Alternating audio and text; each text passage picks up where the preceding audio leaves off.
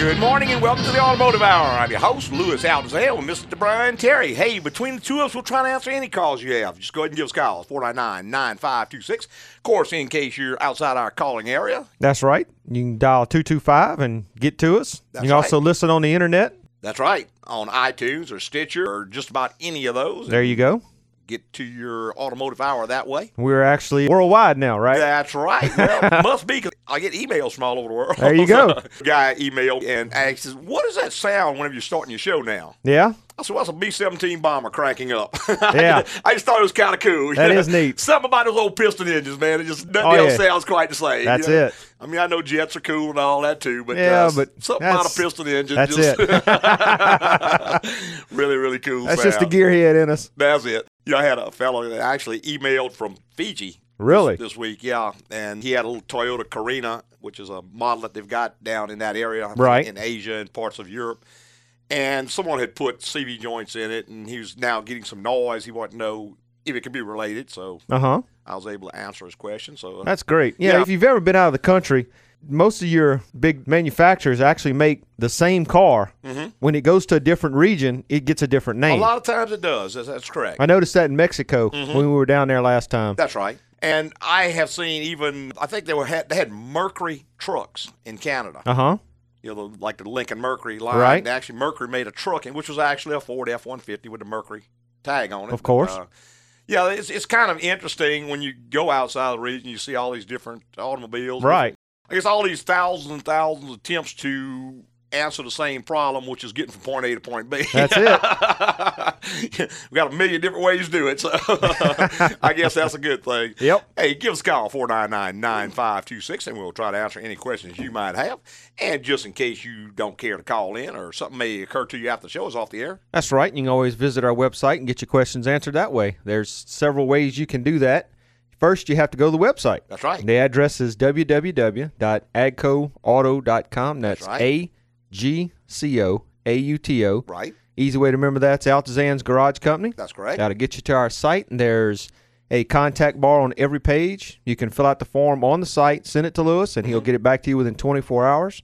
Should you happen not to get something back in 24 hours, just resend it, check your return address and everything. happen to get a wrong return address, and when you're typing that return address in there, if you happen to put a wrong character, when I try to send it, it's just going to bounce back to me, and that's as far as I can go. That's right. Sometimes I'll look and see if I can figure it out, like if they misspelled com or misspelled net or something like that. It's usually pretty obvious. I can figure it out, and I'll Uh-huh. correct it and try again. But it's just a series of letters and characters. Right. Just Yeah, it's millions much going. of Yeah. combinations there. yeah. So if you hadn't gotten an answer, just go ahead and send again. I'll be sure to get one to you. I never ever ignore email. That's right. I answer every single one that I get. So. There's over 1,100 vehicle questions. That's correct. On the site now. That is a short to the point answer to a particular question. Right, and those come from all of the emails we've received over the years and calls we've gotten on the Automotive Hour. When I get one that I think is interesting and brings up a good point, or I think someone else may be interested, I always add it. That's right. Kind of short to the point answer. Right. There's also the detailed topics, which is Right. a much more in depth article Right. about a certain topic. And that's actually on a RSS feed or a blog, so you can actually subscribe to that if you like, and it'll come to your inbox every time I write one, which is every, Every Saturday morning. six o'clock in the morning. That goes online. Right. and there are probably close to 300 of those in there. That will be a much, much more in depth article on a specific topic.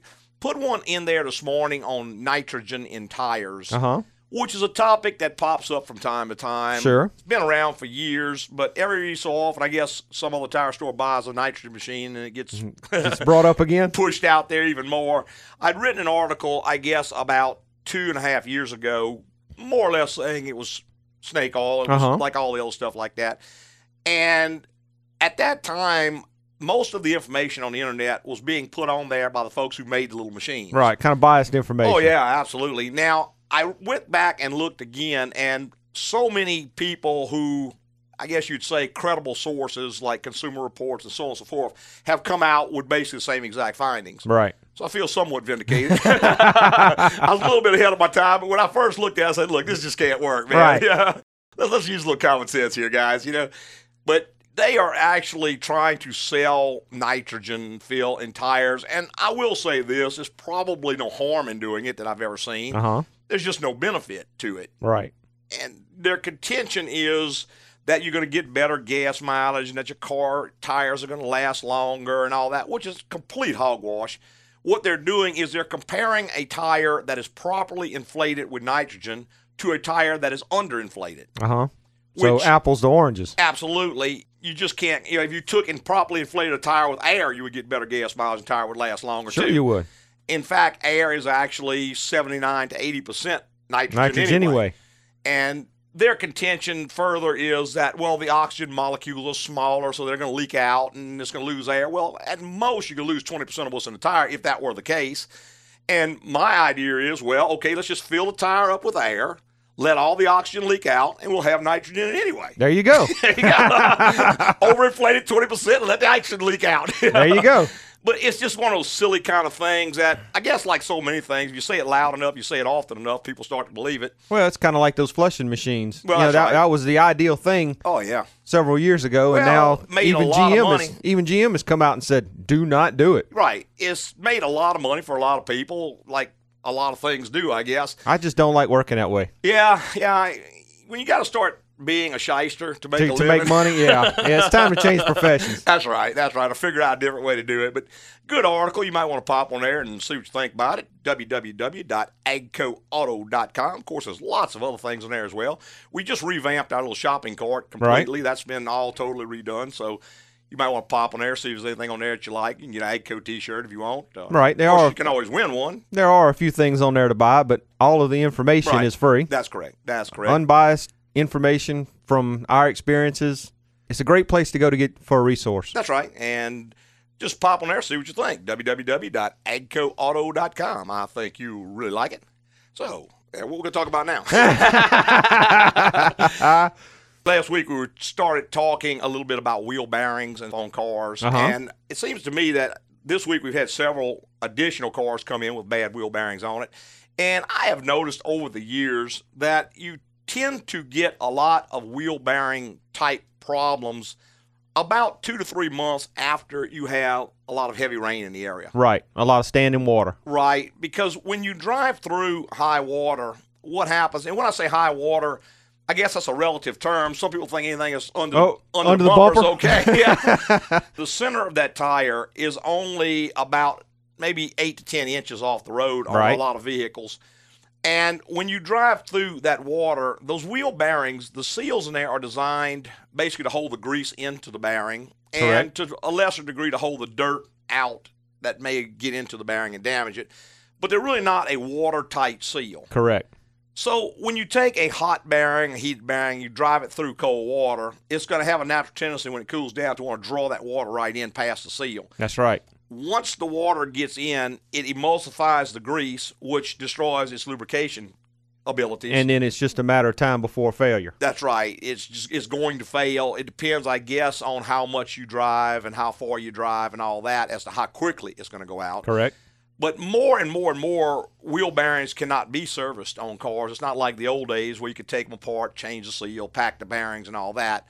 There are hardly any cars that you can do that with any longer. Very, very few. I, I can't even think of one offhand. Most everything is a sealed hub bearing or a sealed bearing now. A lot of them press in, a lot of them bolt in. It just depends on the application. Right, how it's designed. Some of your four wheel drive trucks still have a serviceable bearing, but even those, like your Ford and Chevrolet, even, Right, even your they're three going. quarter ton and everything else has gone to the sealed bearings. Right. And I suppose it is probably less expensive to manufacture that way. It's a lot easier to put together, Right. being if it's a bolt on hub Right. bearing assembly. On the assembly line, it goes together quicker, and they don't have to pay anybody that knows how to adjust wheel bearings. So Correct. they can just bolt this thing on and send it right out. and the thing that about line. it too is you don't have a seal that you have to put in correctly. You don't have to have a, Right. the right amount of grease in it. It comes as a complete built assembly from the manufacturer. Right, they can- and they just install it. buy it and put it on, and it Exactly. saves them money, but it kind of sort of passes the cost off to you because when it fails or when it starts to fail, there is no service there.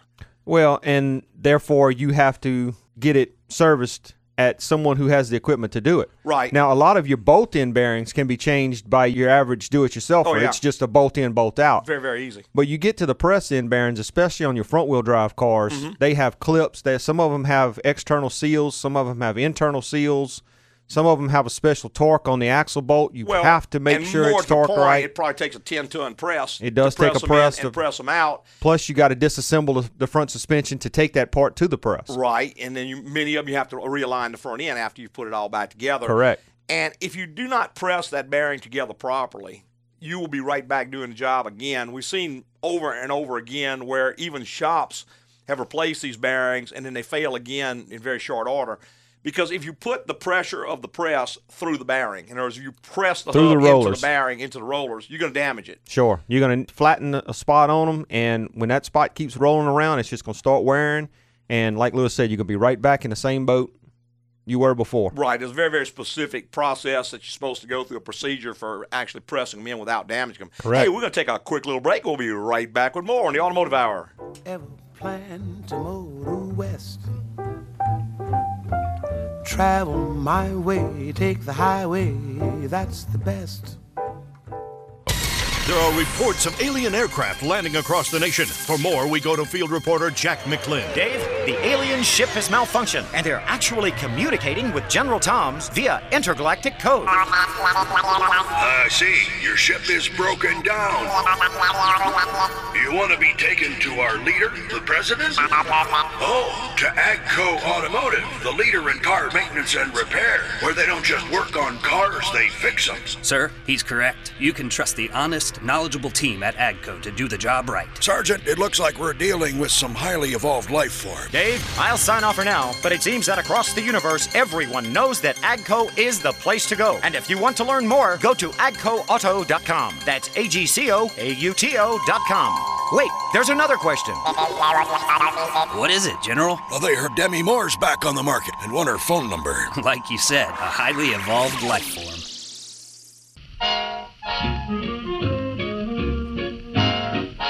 Hey, welcome back. You just joined us, the Automotive Hour. I'm your host, Louis Alvazan, with Mr. Brian Terry. Hey, between tools, we'll try to answer any questions you might have. Why don't you go ahead and give us a call, 499 9526. Of course, that's area code 225. And if you're outside of our calling area, just give Miss Billy your name and where you are calling, and she will be sure to get you a AGCO t shirt. That's right. For the furthest caller today. That's right. Maybe the gentleman from Fiji. VG will call. There you go. That's a lock. He'd get that one. I tell you. Yeah, 499-9526. You know, Last week we were, I think, right at the end of the program. Correct. A lady called in with a question, and I don't know that we got a chance to really fully address it, but basically she was talking about she had gone somewhere to have an oil change because she had gotten a coupon, and they were, of course, trying to sell her this, that, and the other, and I think she ended up buying a fuel filter, which probably may have, may not have needed it. and if they put a decent filter on there and not a piece of junk, they didn't break the clip on the fuel line, put Correct. it in, any of that sort of baguggery that goes on. Right. But then they were suggesting a transmission flush to her, and that was when she more or less put the brakes on.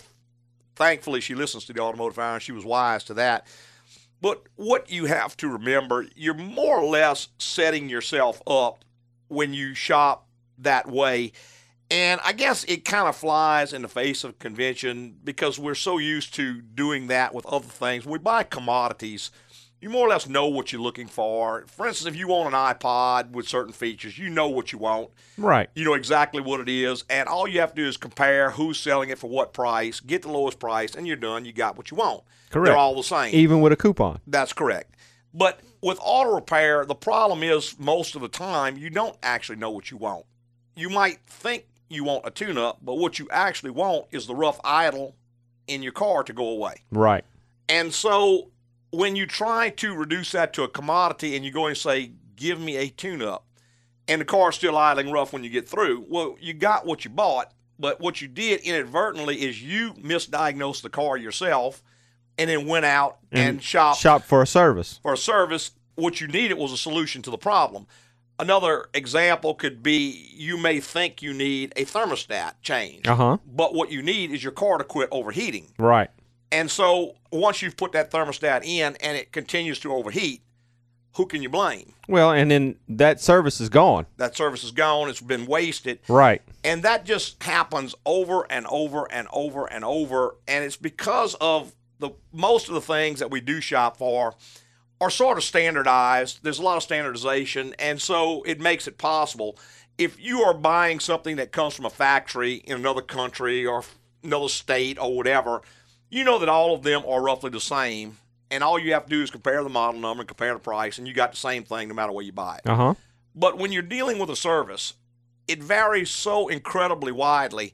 For instance, let's just take something as simple as getting a water pump replaced. Okay.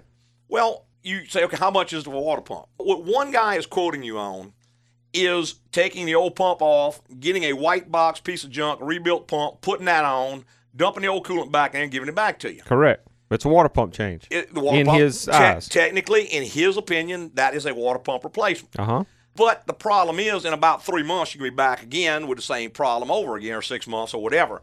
Now, at another shop, they're talking about going in, figuring out why the water pump went out in the first place, because you got a ground strap off, which is causing electrolysis, which ate the water pump up. Correct. Or you got the wrong coolant in the engine, which the silicates in the coolant ate up the water pump. He thoroughly removes all of the coolant from the engine block and the cooling system. He puts a brand new OEM pump back on the car he maybe addresses the thermostat while he is there, puts it all back together properly. Well, again, he changed the water pump. Uh huh. But, if you're therefore, comparing prices, right. his price may be higher Well, it's going to be higher. because you are getting so much more. Now Correct. that job is going to last for the life of the car. You're not ever going to have to do it over again. Uh huh. Plus, he's not going to damage other things or cause other, or create other problems, as often happens with the first Right. example. So that's just one of the things that happens with that. And when you start trying to compare in that way, that's kind of what you get into. Right. It's a shame too because that's why you need to go to someone you can first you can trust. Someone that's going to do a good job Mm-hmm. That's and right. someone that's going to take care of you if you should happen to have a problem afterwards. Well, that's right. And I've always said there are basically only two things that are really critically important when you get your car fixed. Uh-huh. Number one and most important is is the person you're dealing with an honest person. Correct. Because if they are an honest person, then the price that they charge is going Gonna to be, be fair. and so on. The second object is is the person technically competent, which means can he fix the problem that you've got? Right. Because if he's he can be as honest as day is long, but if he's technically incompetent, he still can't fix your problem. Of course, I guess he's perfectly honest. He'll tell you he's incompetent There you go. if he knows, you know. But a lot of times, what folks think, they don't realize that they are incompetent, even because this is the standard to which they work, and it's always been the same. I had a guy come in earlier this week, and he asked for a general inspection on his car. right. Well, we went through the car, and the only two things that I could find wrong was that the valve cover gasket was leaking slightly, and the transmission pan was leaking slightly. Okay. Now, he had just had both of those jobs done somewhere else. And when I gave him the report, he said, Well, I just had both of those done. I said, Okay, well, they're both leaking. It could be that they just spilled all everywhere and didn't clean it up. Right. But you need to at least go back and check and see. He says, Well, the place where I normally goes gives me a great big report of stuff. I said, Well, that's because they're trying to sell you something. There you go. what I'm telling you is what's wrong with your car Right. it's a little different process. I don't give you a big old long report with pictures and graphics of all the stuff I'm suggesting that you don't need. Right. And he says, "Well, that's that's completely different." I said, "Well, yeah, I realize it is, but And and we are different. we are different. Our approach is the overall lowest cost of operating your car. Uh-huh. There's certain things that do need to be done and things that critically need to be done. For instance, changing the coolant at the proper time needs to be done because it prevents other problems down the road Sure. servicing a transmission properly needs to be done because And it's, it's little cost now, saving a big cost later. well that's exactly right but the flushes and the this and the upper intake cleanings and all Right. that well that's just snake all to sell you to make up for the discount or the coupon that coo- they gave that- you to get you in the door. to get you in the door. Right. And you're kind of setting yourself up for that whenever you go places that market that way because that's their entire approach is And- to lose money on one item to get you in the door to sell you a whole bunch of they're not going to lose money all around right. and what I say is, hey, go ahead and take the cheap oil change. Why not? Just make sure they're Yeah. using quality parts. Well, just when they give you the list, just bring it to me and I'll tell you what you really need or don't need. there you go. yeah, if they're willing to lose money on oil change, God They bless take them. In fact, the more people that go there, the, They- the sooner they'll learn their lesson. Maybe they'll tool up and start fixing cars right. There you go. Hey, let's go to our phone line with Kelly. Good morning, Kelly. Good morning, Lewis. I have two questions. I have bet. a 08 Dodge Okay. Oh. uh, 4500 pickup truck. Okay. Bought the truck new. I run service calls in it, and it's got the positive traction. They call it something else. Rear Limited end slip, yeah. Right. Yeah. Anyway, I've had several of these type trucks, and I know you got to change the differential fluid and add the friction modifier. That is correct. Now, on this truck, it started probably about 30, 40,000 miles ago. When you buy the fluid now, its friction modifier is built into it. Yeah, but that doesn't work. It's not enough. Yeah. It doesn't seem to be enough. Let me rephrase yeah, that. It just doesn't work. Those clutches will go to making noise and they'll e- eventually fail. See, we use the Mobile One LS, which LS means limited slip, but we still got to put the friction modifier in. If you don't, the clutches are going to rattle and clack and you go around corners. And I was a little suspicious of that when I first saw it. But yeah, no matter what you're using, I mean, I would use a good synthetic oil, but I would, Chrysler sells a regular friction modifier, which is not that expensive. And I generally put at least one bottle each vehicle. Good. I feel better. Mm-hmm. I, I've argued with him, so I don't think it's enough because it's still, you know, when I'm turning, That's right. right. I, I, you know, I, I hear, uh, you know, I know the noise, That's right. you know, because that's all I buy is the ones with, with that rear end. I, Yeah, yeah. I have to back off in the grass from time to time. I need Well- both wheels pulling. Well, sure, and I tell you, I we buy the Chrysler friction modifier and use it across the line. We use it in Toyotas, we use it in Fords, we use it in all of it because, in my opinion, it's the best. It works better than the Ford product does. It works better than the Toyota product does. But Okay. we we buy it by the case and keep it at the shop, and like, that goes in every single one that we do. And I don't. I don't feel so stupid now. when you put it in there, Mm-hmm. make sure you got room for it first. Do it at a change or something. And, Yeah. and then take the regular gear oil once you've dumped the modifier out and fill the bottle back up about halfway with the gear oil. Right, shake Shake it it up. up real good and make sure you get all of that modifier in there. That's right. okay, good. Uh, One other question. Okay. Shocks are going in my truck a little bit. Uh huh. You know, you see all kind of different stuff on shocks. I, I carry loads. Yeah, I got to be a little careful mentioning brand names on the air, Kelly. I can't say anything bad about anybody, but I can tell you what I like is the KYB brand. If Okay. you can find somebody who says they sell KYB, that is a good product. And again, I can't talk bad about others, but there's several other big, big national brand names that are absolute trash now.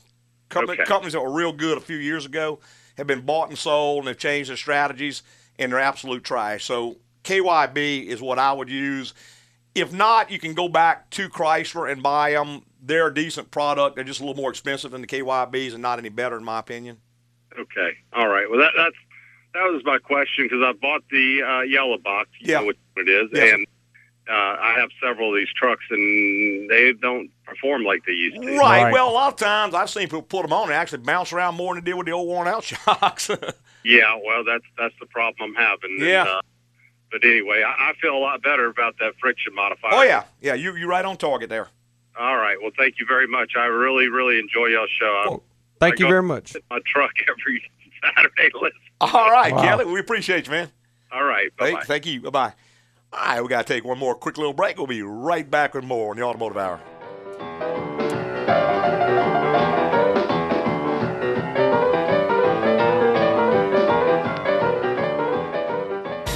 For more details on an alien aircraft that landed in North America, we go to a press conference with General Toms. We have been able to communicate with the aliens using a special intergalactic code, and they are an inquisitive bunch.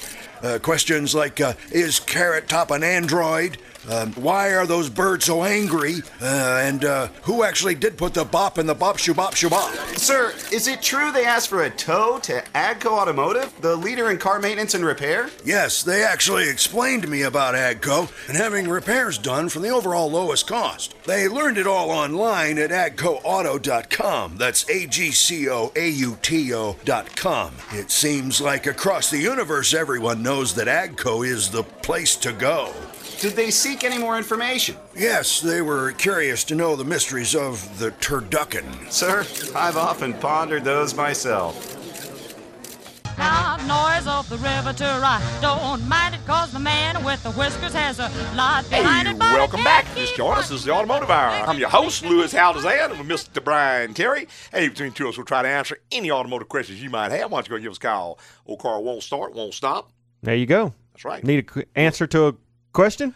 Give us a call. Been told something that you are a little suspicious about? There you go. There you go. Hey, give us a call. We'll kind of Straighten you out. Try to and straighten it get out you for you. going in the right direction. Well, that's exactly right. I was Kelly had a good question about that friction modifier, and Right. unless you've ever owned a differential that is limited slip, which they're pretty common, we see quite a few of them Uh-huh. out there. They used to call them positive traction, but That was a that was That a is a- manufacturer's name. well, that's, I a, think that's a General Motors trade Right, name. General yeah. Motors came up with that GM and it- called their limited slip positive traction it just kind of went I across did. the board. Well, like a crescent wrench or skill saw, right. whatever, a Coke. Yeah. Yeah. I guess when you come out and you kind of dominate a certain market, Right. you tend to earn that. Earn little- that privilege. Well, yeah, yeah. It's kind of like your uh, your celebrities that are one name status. Yeah. Like Elvis. Yeah. You know, you don't He have to didn't say, need anything else. You don't have to say Elvis Presley. You know who you're talking about, That's right. or even Cher to a lesser degree. in my Right. opinion. Okay. Not to belittle or anything. There you but- Let's go back to our phone lines. We've got Curtis online. Good morning, Curtis. Good morning. Yes, Good sir. morning. Hey, we got an 02 Chevy Tahoe. I repl- recently replaced the the stop light switch that's on the brake pedal Okay, sir. because lady stopped me said it didn't have any brake lights. Okay, mm-hmm. mhm. Um, but sh- probably two or three months before that, the cruise went out. Okay. Um, and I thought replacing that part because it sometimes it says that it controls the cruise as well would have it fixed the can, problem. yes, sir. Mhm. But my cruise is still not working. Okay. So is it that little module that plugs into the uh, the little fuse board, or is it something more serious than that? Well, the problem now is that your cruise control doesn't work. Right. Okay. And it wasn't working before. Well, it was working before. Then it went out probably two or three months ago. Yeah. and and and it may have gone out the same time my brake lights went out. I just didn't know it till Okay. someone pulled Yeah, up beside the, of me. the cruise on that Tahoe Curtis does not use a separate module. It actually uses the body control module. So Okay. if the module were bad, chances are you'd have a whole lot of other things not working as well. More likely, it's going to be something like it could be the switch on the end of the multifunction switch. It could be the actuator, which is under the hood. That's the part that actually. Oh, I'm trying to think of how that thing works. It's, it's the part under the hood that- that sends it. But you see, on those vehicles, you've got drive by wire, so it doesn't need a physical connection with a cable and all because it just commands the throttle, throttle body to motors. open. So Right. there's not a whole lot of parts on there. Now, the bad news is there's probably not a whole lot you're even going to be able to check yourself. okay. The good news is it's very easy for anyone with the proper tooling to check that for you and repair it. What you need is what they call a Tech 2, which is General Motors scan tool, and most good shops are going to have a Tech 2 or at least an equivalent. And what you do, you plug in, and it's going to set a code just like the check engine light sets a code. It just Okay. won't be a code you'll be able to read with a code reader. It's, right. It's, in not a body module. and it's not going to turn your light on. It's not going to turn a light on because it's not emissions related. But once you get the code, that's going to tell you where the problem is. There is a fuse in it. I mean, certainly just check and make sure the fuse is not blown. That is one possibility. Other than that, it's generally either going to be the switch or the under hood unit that goes out on them. Okay, and then one more question. Sure. Um, when, if I go to change all the spark plugs, is it necessary to put new wires with it as well? And would you go back with OEM spark plugs, or uh, is there anything does the four tip platinum plug? No, that- No. don't do that at all because there's nothing else out there even remotely as good as the Iridium AC Delco plug that comes in it. Okay. I think it's a 41 110. I is believe the part so. number on it. Used to be 41 985, but they changed the number recently. But yeah, you want the iridium plug that comes in it. I mean, they go 100,000 miles with no problems whatsoever. Just Right. really hard to argue with. Now, one thing too, Curtis, those plugs come pre-gapped. Okay. So you do have to check the gap to make sure it's correct because someone could have dropped it or bumped it. If the gap is incorrect, do not try to regap it. Bring it back and get another plug. Okay. Because iridium is extremely brittle. It's super, super tough, but it's very brittle. If you start bending that electrode, it can break off, drop down your engine, and take out an engine. Right. So right. what you want to do is make sure you get the right plug. As far as the wires, if they come off okay, you know, if you can get them off without having to yank and pull and fight. There's there's actually a little trick to getting them off. I found the other day. I actually did an 02 Tahoe the other day. If you'll take the wire where it plugs into the coil and kind of twist it and break the connection, the, the rubber's going to kind of bond to the coil a little bit. If you'll Right. twist it till it comes loose and then take it off, then you can take the whole wire, grab the boot, and twist the boot all the way around. It's going to be real tough to get started, but once it turns all the Mm-hmm. way around, it breaks that bond on the plug itself. Right. Then you can kind of twist them and take them off. That way you're not twisting the wire. Right. You're not pulling on the wire. You're not twisting on the wire or the connection. You're actually twisting the boot, which is usually the problem. Right. Now, there is a big chance that you're going to rip the connector off on one or two of them. Right. And if you do that, go ahead and get a set of AC Delco wires for them. Right, and there are two Use different those. wires that go on those. There's a 748 GG and a 748 HH. HH, right. And one is about an inch longer than the other. So take an old wire. Take either an old wire or get the part number off the ignition coil. It'll either start with a 12 or it'll start with a 19, and that determines which wire you got. Or what might be just as easy is go back to the dealership and just give them the last eight digits of your VIN number. They give you the right They'll part. give you the exact right part. Check both ways, but I don't think they're that much more expensive than Now, anybody else. I'm not sure if that box comes with the silicone to put on Yeah, the it plugs. comes with a little packet of it. Sometimes it does, sometimes it don't. I've seen them without it, but do yourself a favor because you're going to be doing this again. Take and put a little silicone on- inside that boot where it plugs on the spark plug, Right, so it doesn't freeze so it up. won't freeze to the plug. So next time you won't have to go through all that. That's Mm. right. And you might be able to save the wires next time. All right. Hey, thank you. All right, You're Curtis. welcome, Thanks, sir. man. Bye bye. All right, 499 9526 is the number. If you want to be part of the automotive hour, we would love to have you. You know, I just thought about something. There's also a torque spec on those plugs. That's right. It's 11 foot pounds. 11 foot pounds? Right. Okay. You have to have a torque wrench, and you're supposed to put them plugs in at 11 foot pounds. And that's what the engine absolutely covers. Absolutely cold. If you can't lay your hand on the engine, then it's too hot. Correct. Because when that aluminum head heats up, It expands. That hole expands.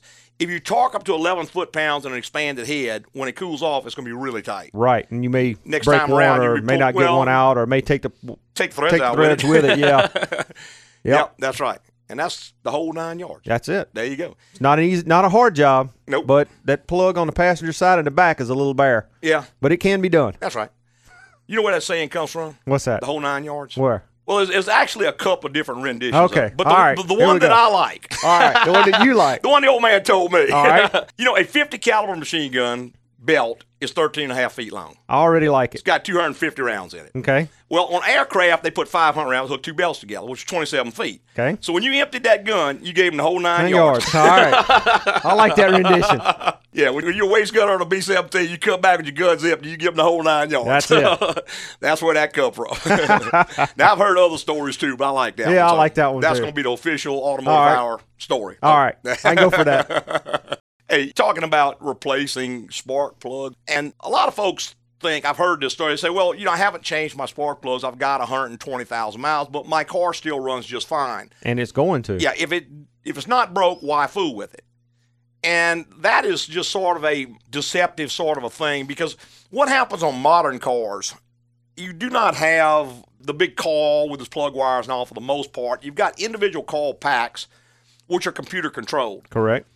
the engine is looking at the crankshaft position sensor and it knows what they call the contribution of each cylinder. It Okay. basically knows how much power each cylinder makes because Right. each cylinder fires, turns that crankshaft, it can measure that.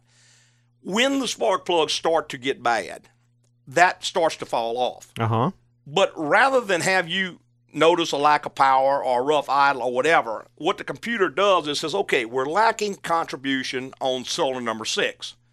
So let's increase the duty cycle of the call. Right. So a call that is designed to run with maybe a 10% duty cycle, it'll bump up to 12%. Okay. Okay. Then the power comes back. As it continues to wear, it bumps it to 15%, 20%, on and on and on. It just keeps giving it more burn time Right. to make it fire because as the gap wears, it gets wider and wider and wider. Takes more voltage to go across it. More energy to jump that gap, ionize the plug gap. So, what the computer is able to do is to simply give it more power. Now, that's fine because the car continues to run just fine. Right. You never get the rough idle, you never get the drop off in gas mileage, you don't get the drop in power. However, what you're doing is now you're overloading the coils. Right, because they're only s- designed to run a certain duty cycle. Normally about 10% duty cycle. Uh huh. That means that for every minute they run, they can be on one tenth and they have to be off nine tenths Correct. to cool back down. Well, as you start to exceed the duty cycle on an electrical component, what happens? You burn that component up Right. in time. And they said, well, why, why do they do that? Because they're trying to hide the symptoms from you. Because Sure. people complain about symptoms.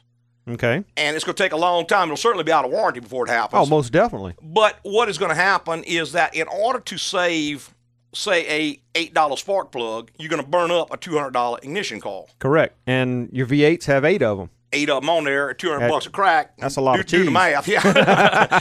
well, Ford has a lot, lot of trouble with that. Their ignition coils going out, and I don't know if that's the whole problem with them, but that's certainly a contributing factor. Right. And when you get to some of your Ford products, particularly your five four three valve, Right. where the spark plugs have the option of breaking off in the engine. So people will say, well, I'm not going to take that chance. I'm just going to leave them in there. Well, you start burning up coals. Well, yeah, now you're popping out a PO 300, uh, PO 305, PO 306, so depending on, on and the so forth. cylinder. You accelerate and the car starts to stumble and fall. Well, now you're in a precarious situation because right. now you're doing damage to the car because the misfire is taking out the catalytic converter. Check engine lights flash. You can't get an inspection sticker. Not to mention you waited way too long to try to get those plugs out. Well, the longer that plug stays in there, Now this is the, five four three valve. Three valve engine. Correct. Correct. The longer it stays in there, the less the odds that it is going to come out in one piece. Right, that is a totally redesigned spark plug for that particular engine, and it's actually spun welded together. The two Right. pieces of the plug are spun welded together. Well, and the that- carbon builds up on the bottom part inside the cylinder, Mhm. and when you go to take it out, the spun the spin weld Breaks. Mhm. and you get a part of the plug out. Well, Well, then and- you've got a big problem. What happened is that back when they invented the modular engine, it came out first as a 4.6. Then Uh-huh. they updated that to a 5.4 to get a little more power. At some point in time, they decided, well, let's put three valves in each cylinder. That gives us even more power. And the engineers did that and they said, darn, we can't fit a spark plug in there. so some doofus All right. decides, well, let's just weld a little piece in the spark plug. Yeah, that'll fix it. Let's do that and put it in millions and millions of vehicles and see if it works. That's right. Well, it did. They did. It worked. yeah, it's like here, hold my beer and watch this. you know? Exactly. But what is happening now that all those vehicles, I think that started back, I don't remember when the three valve came out exactly, around 2001 or 2002. Uh huh. All the way up to 2008, I think they finally fixed it on the 09 models. Okay. They went back to a one piece plug. But what happens, there are millions and millions of these vehicles out there, all approaching around 100,000 miles. now Right. All way out of warranty. way out of warranty. And what happens is that the coils start to burn up, so the check engine light pops on. You say, okay, I need to change my spark plugs. You reach in there with a little tool uh, socket and you turn it, and everything feels fine, except when it comes out, it doesn't look anything like the one in the box. That's right. That's because the The end of rest it's still of it's down still in inside the the motor, cylinder. about 10 inches down in that tube. the aftermarkets have actually come out with a special tool to take that piece Mhm. out of the, the head. Should you happen not to be able to get it out or parts of it drop in the cylinder, Right. then the head's got to come off. That's right. The heads And have to come off the engine. The which- head's coming off that engine entails pulling the cab off. Right. Well, you have to pull a Off cab the off, frame. off the frame. The timing chains have to come off the motor, which is a whole nother story in Oh, yeah. itself. So Well, it that's- can be a major, major, major, major deal. That's right. Hey, we're going to talk a little bit more about that as soon as we get back. We're going to take our final break and be right back.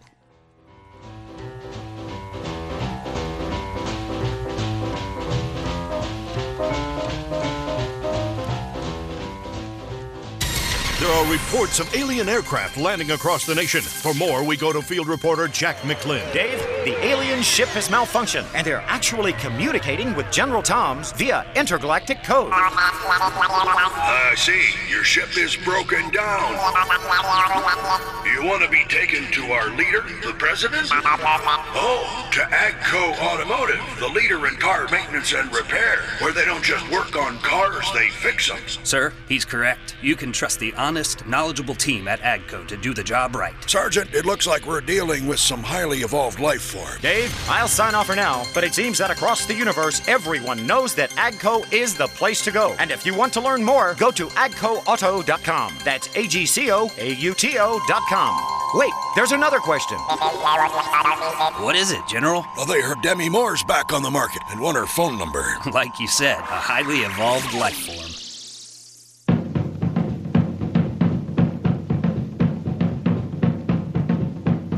Hey, Welcome back to the final segment of the Automotive Hour. I'm your host, Louis Alexander, president of AGCO Automotive. Got our lead tech, Mr. Brian Terry, right here in the co pilot seat. Hey, between two of us, we'll try to answer any automotive questions you might have. Why don't you go and give us calls, 499 9526. And just in case you're outside of our calling area, that's area code 225. That's right. That will get you right straight to us. And we're going to phone lines with Chris. Good morning, Chris. Hey, good morning. Yes, sir. Good morning. I've got a 99 Toyota Tacoma. Uh-huh. I recently changed the plugs and wires. Okay. And got the uh, front end rebuilt. Okay. It uh, I have a hard time keeping it running in the morning, and uh, when I'm driving it uh, at a stop, it'll just shut down on me. Yeah. What uh, could that possibly be? Mm-hmm. Most of the Uh, time on that one, Chris, that's going to be a part called the idle control servo or idle air valve. They call it both things. That's most of the time. There are other possibilities, but that's the most common by a wide measure, especially if you got a lot of miles on it. That's a pretty big deal. You got to take the throttle body off, and the part's kind of expensive, but I mean, as good as those little trucks are, you know, it's just kind of part of it. One guy told me, man, Toyotas are bad about that going out on them. I said, well, yeah, with 250,000 miles they are. It's just the other trucks are in the junkyard by that many miles. so you never see that go out on them, you know? But that is uh, most of the time the problem. I mean, I wouldn't go buy the part and put it on there without having somebody check it to tell you for sure. But what it does is it's a little valve that opens when the RPMs start to go down. One way to kind of sort of check it, let it sit there in idle, Chris, in neutral, and then with your foot on the brake, go ahead and drop it in gear and watch the tachometer. And if it's working properly, the RPMs will stay the same. If it's not working properly, the RPM will kind of drop down and then kind of slowly come back up.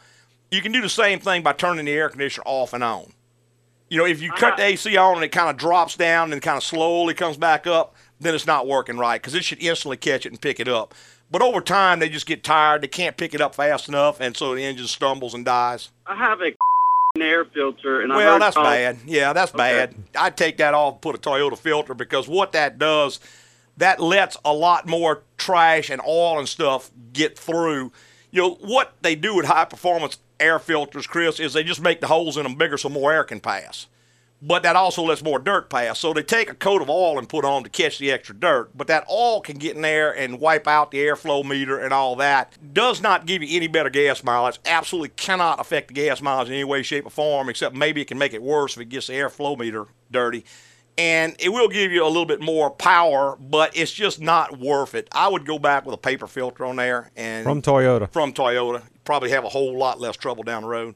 One more question. You bet. I've got a uh, brand new 2011 F-150. Mm-hmm. I basically like to add some more horsepower. I was considering cold air intake and maybe some mufflers. I know it's a new truck, and most people would say don't do anything to it. But if I wanted to add some extra horsepower, what would be the most cost-effective way? Man, most cost effective way is go sell it and buy one more horsepower. you know, when you start doing stuff like that, Chris, you modify the exhaust. Now your O2 sensors aren't reading right. Now you start failing inspection. You change the intake, particularly on that. Is that the five liter, the new direct injection engine in it? Yes. Man, Man, that thing makes that it thing makes, a lot of power- horsepower power. anyway. Right. I would be very, very, very scared to modify that engine in any way because that is very radical technology as it is. It's not really proven technology. If you've got a warranty on it, you want to preserve that warranty Right. As at long as possible. all possible costs because that is an engine with a lot of propensity towards some very expensive repairs in the future. And not only that, it's only been out a year. Right. So nobody so knows. nobody really knows what the effects are going to be on it, you know, in three years. Yeah, I absolutely would not modify that engine in any way, shape, or form because if you do, Ford's going to void your warranty when things start happening. That's right. Okay, thank y'all. Okay, All right, man. sir. Thank you. Bye bye. There you go. I, you know, I've been doing this 22 years. Yeah. One day I'm And gonna figure still- these and- two buttons out. And it's not even the same color button. No, not even in the same. not even the area. same shape. It's across the board. yeah, You know, I well- don't understand it. They're three feet apart. Yeah. I don't understand it. Well, you know, when you get old, you do stupid stuff. what can I say? Let's go back to our phone lines with Howard. Good morning, Howard. Good morning. Yes, Good sir. morning. gentlemen. How can I schedule a service? Live out of town. Mm. I'd like to, if need be, have the thing maybe analyzed and go as far as you can. Uh, it's a, it's popping up a service engine soon. Mm-hmm. Everything seems to be okay. It's an O2 Buick. It, it only has uh, a little over forty thousand miles, Yes, sir. Mm-hmm. maybe. Uh, I can stay with it for a day or so, and whether you can fix it or not. Yeah, uh, Howard, you know- what I would suggest to you is to find someone that is convenient to you. Well, you're about as convenient as anybody I trust. Yeah, but see, we just don't do that kind of service while you wait on it. It's just not anything I can well, do I while don't the mind customer's staying waiting. the whole day. I know, but it's just very, very inconvenient for everybody. You need to find someone who's going to be a little bit more convenient for you, someone closer in. And if you go to the website, read how to find a great shop, follow those instructions, find somebody close to your house that maybe can run you back home, that sort of thing. Because something like that, you just you never know what you're getting into. It's just a real, real pain for everybody involved, and there's just no reason putting yourself through all of that. I would try to find somebody that's a little more convenient and see if maybe you can find a local guy who could run you back to the house. That way, you can fix your car, give him enough time to fix it. You know, he's not under the gun trying to rush around trying to get something done, and that's just going to probably work out a whole, whole lot better. Well, it sort of sounds like maybe you wouldn't want to fool with it. No, sir, that's not it at all. But I just don't want you to be inconvenienced because you can't Oh, no, come. no, no, no, yeah, you can't come in and sit around and wait all day on something that puts the mechanic under a whole lot more stress to try to get the car out of there because he knows you're up there waiting. It just doesn't work out that well. And you're really not sure what you're going to run into when you get it in well, the that's shop. right. You get in there and you find five things. The parts aren't available. Now you got to put it all back together. And You got to drive all the way back home. Right. Hopefully, it's hopefully, just not convenient. Right, You know, for I've either got one. a friend of mine that actually lives in San Antonio, Texas, who's Uh-huh. the best air conditioned man as far as houses go that I've ever seen. right. But I can't call him when my house air conditioner breaks down. He's just not going to make a house call from San Antonio. Exactly. And I can't move the house there. so I, I know that we're not going to be convenient for everybody. Correct. You just po- can't possibly be because your physical location. Right. But what you have to do is find someone. A big, big part of getting a car fixed is number one, trusting who you work with, but number two, it's convenient for you. If not, you're just not going to be able to sustain going back Sure. and forth. You're going to wear out. The shop's going to wear out. It's just not going to work That's out. it. Hey, I think we have just about squandered another whole good hour here. Already? I'm telling you, Man. real close. That Got- was quick. well, what, what can I say? I want to tell everybody how much we appreciate them listening this morning, every Saturday morning on Automotive Hour. I'd like to thank all our podcasters for listening this week and every week and go to iTunes and give us a, a rating. That'll get us higher up on the list. Well, that's right. And when you do go to iTunes, instead of just listening, if you don't mind, why don't you subscribe to our show? And all that means, if you hit the subscribe button, it's going to send it to you automatically every Uh-huh. time because iTunes looks at the number of people who listen, they look at the number of people who subscribe. Right. and they give a much higher rating to people who subscribe. Great. And just in case you're not sure how to leave a rating, Uh-huh. I actually put a section on the website that tells you how to leave a rating on iTunes. Great. So pop on there and see what you think. I think you'll get Really something like out of it. it. That's there it. you go. Hey, tell everybody how much we appreciate them listening every Saturday morning. Preceding was opinion based on our experience in the automotive industry. Have a great weekend.